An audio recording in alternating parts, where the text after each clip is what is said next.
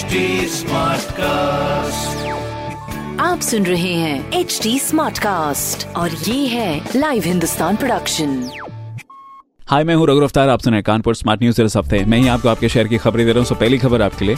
कानपुर में बन रही रिंग रोड में अब एंट्री पॉइंट पे होंगे टोल प्लाजा। और दूसरी खबर फर्जी बिजली मीटर लगाने वालों पर जल्दी होगी कार्रवाई। तो अगर आप ऐसा करते हैं प्लीज़ सतर्क हो जाएँ। तीसरी खबर कानपुर यूनिवर्सिटी के बीबीए के स्टूडेंट्स भी अब कर सकेंगे internship that's a good thing ये सारी खबरें मैंने पढ़ी हिंदुस्तान अखबार से। आप भी पढ़िए। क्षेत्र का नंबर वन अखबार हिंदुस्तान। और कोई सवाल हो तो ज़रूर पूछेगा हमारे हैंडल हैं फेसबुक ट्विटर इंस्टाग्राम पर at the rate S T और ऐसी पॉडकास्ट सुनने के लिए log on to W W W dot S T आप सुन रहे हैं एच स्मार्ट कास्ट और ये था live Hindustan production HD Smartcast.